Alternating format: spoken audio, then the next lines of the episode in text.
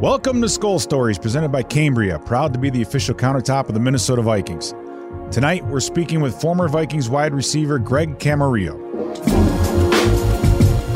All right, Jay, once again, the Vikings lose another close game on Sunday as Justin Tucker, as he's done many times in his career, walked off of the Vikings 34 to 31. Overall, Cousins uh, an off night, 17 to 28, 187, 187 yards, two passing TDs. Dalvin Cook, 17 carries, 110 yards rushing total.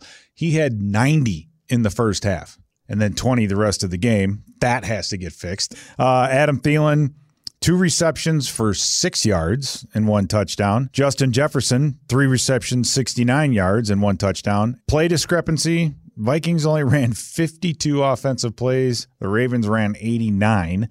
That also reflects in the in the time of possession. That was a 70 minute game, of which 45 of those 70 minutes the Vikings were on the field on defense. Only two drives that went longer than two minutes and 45 seconds the whole day and some were good. I mean, some were you know scoring drives that were quick. But at this point of the year, it'd be interesting to see how many more plays our defenses have been you know has played than our offense. And it's only 62 plays in a game, so they may have another game and a game, game and a half under their belt.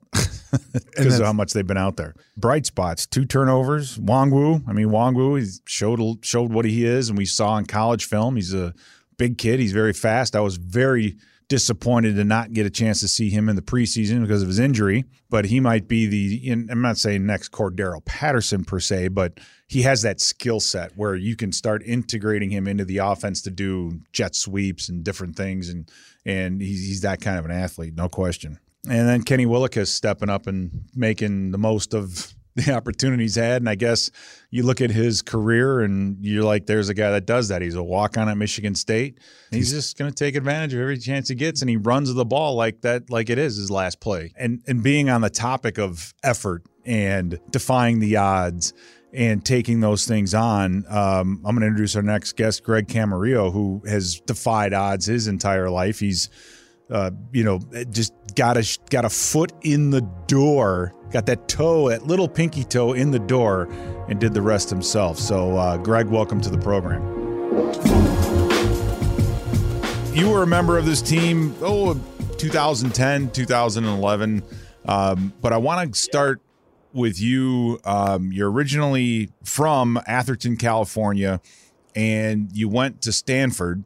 And I want to talk about really your decision to go to Stanford. Why did you go to Stanford? What was it about that place and uh, your decision to stay out on the West Coast? Probably make fun of me for this one, but it, it, when it came down to a final couple schools, I wasn't recruited much. Um, you know, only had a chance to really play Division three as a recruited athlete. Other opportunities were walk on.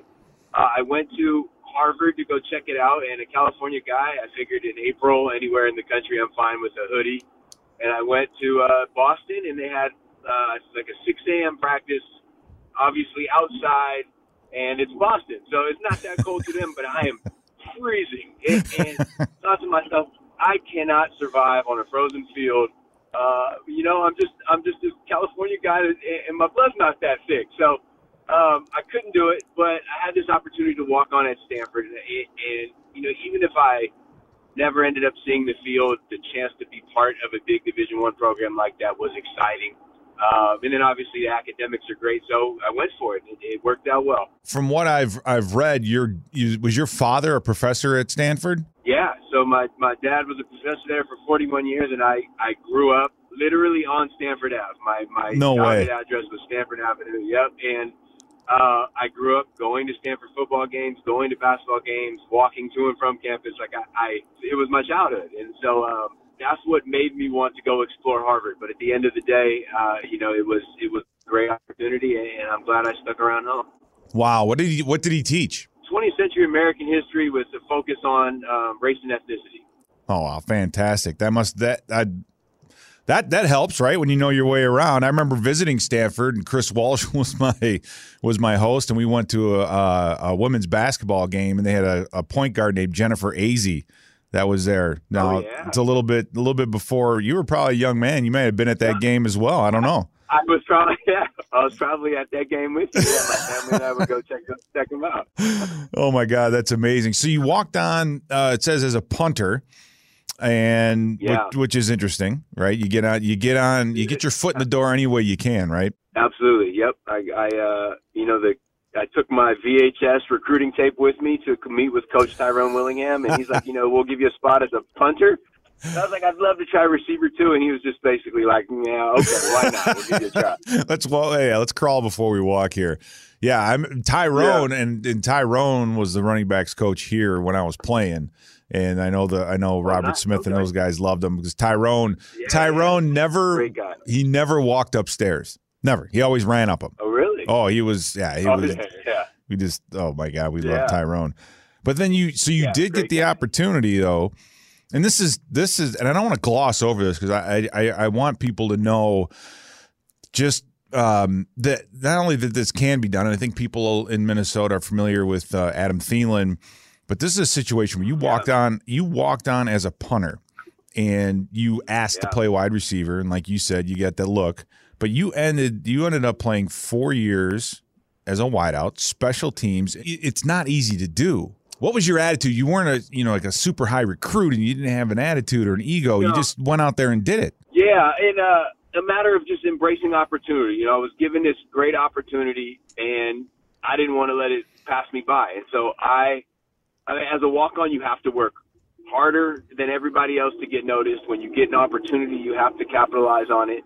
Um, but the great part is, what you know, you're going against great competition. So I, I obviously played scout team, and I went against guys that were, you know, first round draft picks, guys that were starters in the Pac-10 for years, and you have to embrace that as not an, uh, you know, an, uh, a challenge you can't overcome, but a challenge that can teach you something. So anytime I would, you know, as a freshman, I would get beat up. Like guys would hit me, guys would jam me up, guys would cover me. But it's like, okay, what did I do that didn't work, and what can I do differently? And then every rep, kind of soaking it in as a learning experience. Okay, what what can I put in my tool belt tool belt from that? And eventually, you start building this repertoire of moves, of knowledge, and then also watching the older guys. You know, I had a lot of good receivers in front of me, and I got to watch them. And so the combination of learning, good coaching, and then just getting to try it on scout team, um, it allowed me to grow and it allowed me to flourish, and eventually gave me the opportunity to actually contribute to the team. And you you kind of parlayed those or that experience um, into the NFL, because in 2005 you were with the San Diego Chargers, you were undrafted, so you're kind of walking into a similar situation, or at least a similar mentality, correct? Yeah, absolutely. And so I got a, a chance to try out with the Chargers because James Lofton, the Hall of Fame receiver, um, was the receivers coach for the Chargers, and his son was on my football team in college. So he There got you to go. watch our games because he was watching the son. Uh, and he's a former Stanford wide receiver, and he wanted to give give a guy a shot. And so he gave me a shot, fortunately.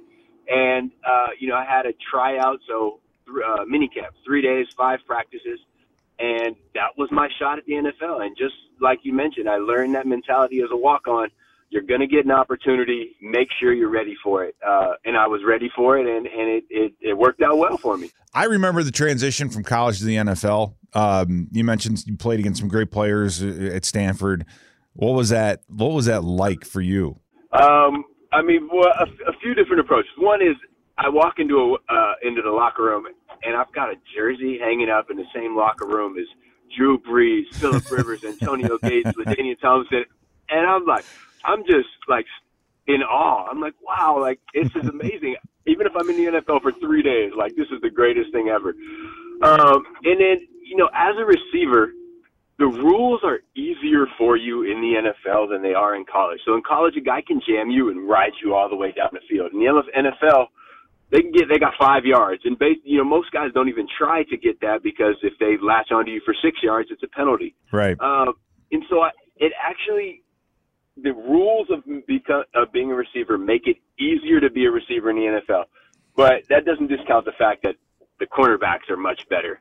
Um, but you know, with that extra freedom of of not getting jammed, you can use your technique. And I always was a sound technician as a as a wide receiver, so I learned to use that to my advantage. Knowing these guys can't get their hands on me the same way, you know, I got a little craftier in my route running, and and it, you know, that was super helpful along my career. You started there in San Diego, then you eventually went to the Miami Dolphins in 2007, and you were part of a Tony Sparano led team that went from one and 15 to 11 and five. What went into that yeah. turnaround? That had to have been an amazing year, and, and and you know Viking fans were all very familiar with Tony Sparano. That's the greatest turnaround in NFL history, from one win to ten wins. At ten, I mean, sorry, one to eleven, the ten win swing, and I have that team game ball that everybody got, kind of commemorating that year. And, and when I talk to young football players, that's one of the things I'm most proud of is being part of that team turnaround because it was not easy. Tony Sparano and Bill Parcells came in and they worked us hard. Like it was day in, day out, wow. All the way grind to the, to the point where like you show up for a, a Wednesday or Thursday practice and you're like, I, I got to get through this practice. Like I'm going to have to grind to get through. and that's how it was every day. And that's, but that's what we needed. I didn't know it at the time. I kind of, I kind of despised that attitude because I was, I was tired. I was struggling. Mm-hmm. But when you're trying to change a culture, when you're trying to break the mold of a losing team, one, you got to weed out all the guys that aren't willing to work, and then you got to change a mindset. And when you grind in practice, when you grind to earn your spot, you're gonna grind in the game, uh, and that's what Sparano did. He changed changed the culture and changed our mindset, and it, it, it worked. Skol Stories is presented all season long by Cambria, proud to be the official countertop of the Minnesota Vikings. We'll be back with more Skol Stories right after this. It's football season at Mystic Lake with Vikings drawings. Enter casino and digital drawings for prizes like season tickets, away game trips, and an ice castle fish house. Get details and enter now at mysticlake.com slash Vikings. Now let's jump back into our conversation with Greg Camarillo. So then you make your way, you get traded for Benny Sapp, you make your way to Minnesota in uh, 2010, and you, you take a look and you think about back then, you played with three guys that are in the Hall of Fame, probably one more guy that's going to be, like Randy Moss, Steve Hutchinson, Brett Favre, and Adrian Peterson, I'm sure yeah. eventually will make it. Uh, what was yeah. your time in Minnesota like? Uh, it was an adventure. So you know, you, I was in Miami wearing tank tops and shorts, and I get a, I get a call to the GM's office.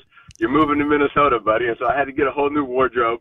Uh, I remember wearing a, like a like a bright colored linen suit to an away game, and all the guys made fun of me. Like, "You're not in Miami anymore, man. You got you got to change your wardrobe. Get get some flannel or something." You know, it wasn't the greatest years, 2010 and 11, but I I had a great experience. One, I didn't know what Minnesota was like, and, it, and it's a it's an awesome place. I really enjoyed it. Great people, great city, great atmosphere. But then, like you mentioned, getting to play with those guys, you know, I, I grew up watching Brett Favre, and then suddenly I'm in a locker room with him. Yeah, uh, that's just that's exciting. Uh, you know, something that you know I've got his signed jersey, something that I'll tell my kids and grandkids about. Um, and then, you know, the it, the team was coming off of the NFC Championship loss, I believe, and so there was a lot of excitement going into 2010. We went down to New Orleans, and it was just I learned what true fanfare was like because with the Chargers, there's fans, but they're not like the same diehard fans. Miami, there's just we had never really won anything, so the, the fans weren't as as strong. And then you get to Minnesota, and these fans love their Vikings, and it was just great to be in a dome, loud. You know, oh, we didn't win loud. as much as we wanted to, but the fans the fans didn't care. They were excited. They were there. Uh, and so it was cool to experience that that football culture and then be around these Hall of Fame guys as well. The Metrodome was ridiculous. It's just and the, the yeah. been part of that. It's amazing how different it is, right, throughout the NFL when you from city to city. Yeah. Um, and so that experience had to have had to have been amazing for you. So you you played your time here. You did some time in New Orleans. You joined the University of San Diego in 2014, and right now you're assistant director of scholar athlete development. And so tell us a little bit about that and your work with uh, current college kids. Yeah, so uh, you know when I was done playing football, I had to kind of redirect and figure out what I was going to do. I knew I liked sports, I liked college campuses, and I liked working with student athletes. So I found a job working with student athletes, and so what I do is, you know, advise them in their in their general academic stuff, uh, but also help them prepare for the transition from high school into college, and then from college into real life. And uh, it's fun to be part of the journey of a being, you know, of student athletes. Being that I was one, I still consider myself an athlete, even though some would probably debate that at this point. um, but it's uh, you know, I I enjoyed my journey so much that I want to try to help shape the journey of of scholar athletes now. Um, and it's it's been fulfilling. It's I've been doing it for seven years, and it keeps me involved with the worlds that that I want to be involved in. You know, school, athletics, and then uh, just connecting with people. All right. So, you, as a former player, you've you've heard you have a lot of quotes, right? Where, where you know the coaches are always, you know, life is hard. Yeah. Don't be Oh, stupid. absolutely. Make it harder. What what what's the what's the phrase that you catch yourself saying the most to these young to these young athletes? this is really just something I tell my kids more than well, my athletes too, but it's attitude and effort. And that's what I've learned through football and anything else. If you have a good attitude and you give good effort, it's gonna work out. And it's I mean, that's how it was as a receiver. I was never the most athletic guy, but I had a good attitude and I was gonna give you everything I had. And if you approach anything with that mentality, it's gonna work out. You don't gotta be the smartest, you don't have to be the biggest. If you got a good attitude and good effort, you're gonna get somewhere. And then do they look at you and, and say that's it? That's all it takes? Because it's a lot easier said than done, is it not? yeah, yeah. And then some sweet hands. You gotta have some sweet hands on top of that. oh my god that's awesome now you have um, university of st thomas which is local here uh, in st paul um, they're making the transition to, to big time sports what do you think their biggest Yeah. uh, challenge is going to be jumping from division three up to your level you know, building that winning mentality because when you make that jump, you, you know, you're not going to have the same talent as the other places right away, but you got to keep people on board with pushing for that. So, you know, creating that environment where we believe in this university, we believe in this athletic department, we believe in these teams. Even if it doesn't turn into wins right now, we believe in the direction we're going. Um, so when you get everybody on board pushing in the same direction, and good things will happen. is that an attitude and effort type uh, situation is that what you're trying to Oh say man, you gotta have yeah. It all comes down to that, man. Good attitude, good effort. It's gonna work out. Well, Greg, thank you so much for your time. Greg Camarillo, thank you for sharing your story with us. Um, I loved I loved your story, and I love guys that were in your situation because you had a foot in the door, and that was all you needed, and you took it and ran. And I think that's something that everybody uh, whoever played in the NFL would admire. And uh, we enjoyed. I enjoyed calling your games and watching you play when you were here as a Viking. Awesome. Well, I appreciate you having me on. All right, man. Take care of yourself, and we'll talk to you soon. Thanks again to Greg Camarillo for taking the time to catch up with us tonight. It sounds like he's he's taken those messages and those things that he's learned and sending that positive message uh, to the next generation and helping them realize their goals and letting them know that they can do it as well. They can defy the odds. They just have to do it day after day after day and uh, a little bit of elbow grease gets you to the top. So, all right, let's take a look at our Northern Tool and Equipment keys to success. Northern Tool and Equipment brings the power with top brands like Milwaukee, Stihl, Lincoln Electric, Honda, and more. Northern Tool and Equipment, quality tools for serious work. So when you take a look at this this Chargers team, I mean the first person that comes to mind is Justin Herbert. I mean he's kind of the cog in the wheel that makes this whole thing go. Uh, solid run game. Not I don't think anything that uh, you know they're, they're not the Cleveland Browns in the running game. Austin Ekeler is a good running back. The challenge that you have is you've got Herbert, you've got Keenan Allen, you've got Mike Williams, uh, Jalen Guyton, who's another guy that uh, fits in that trio and a good, you know, Donald Parham is a is a good tight end. A lot of talent up and down the field. Um, they remind me of us on offense quite a bit. Uh, Herbert's going to be it's going to be hard to get to only because he's one two three plant throw. The ball comes out quickly. When they want to go deep, they play fake. They keep him moving. Uh, that's how they change things up. Their offensive line is solid wouldn't call it great. You should be able to shut down this running game and do a good job of it and put it in the hands of you know of of Herbert. Keenan Allen is is is a, is a very very good wide receiver, very very smart. He's as good as it gets. Yeah, and and they're and they're going to get him the ball quick, quick, quick, quick, quick, and then Mike Williams throw deep. Right, that's that's kind of how they you know how they how they roll on offense. It's kind of weird watching this team, or at least looking at what they have on weapons. They have a superstar deep guy. They have a superstar route runner. They have a running back who can both run and catch out of the backfield and, and can be shifty.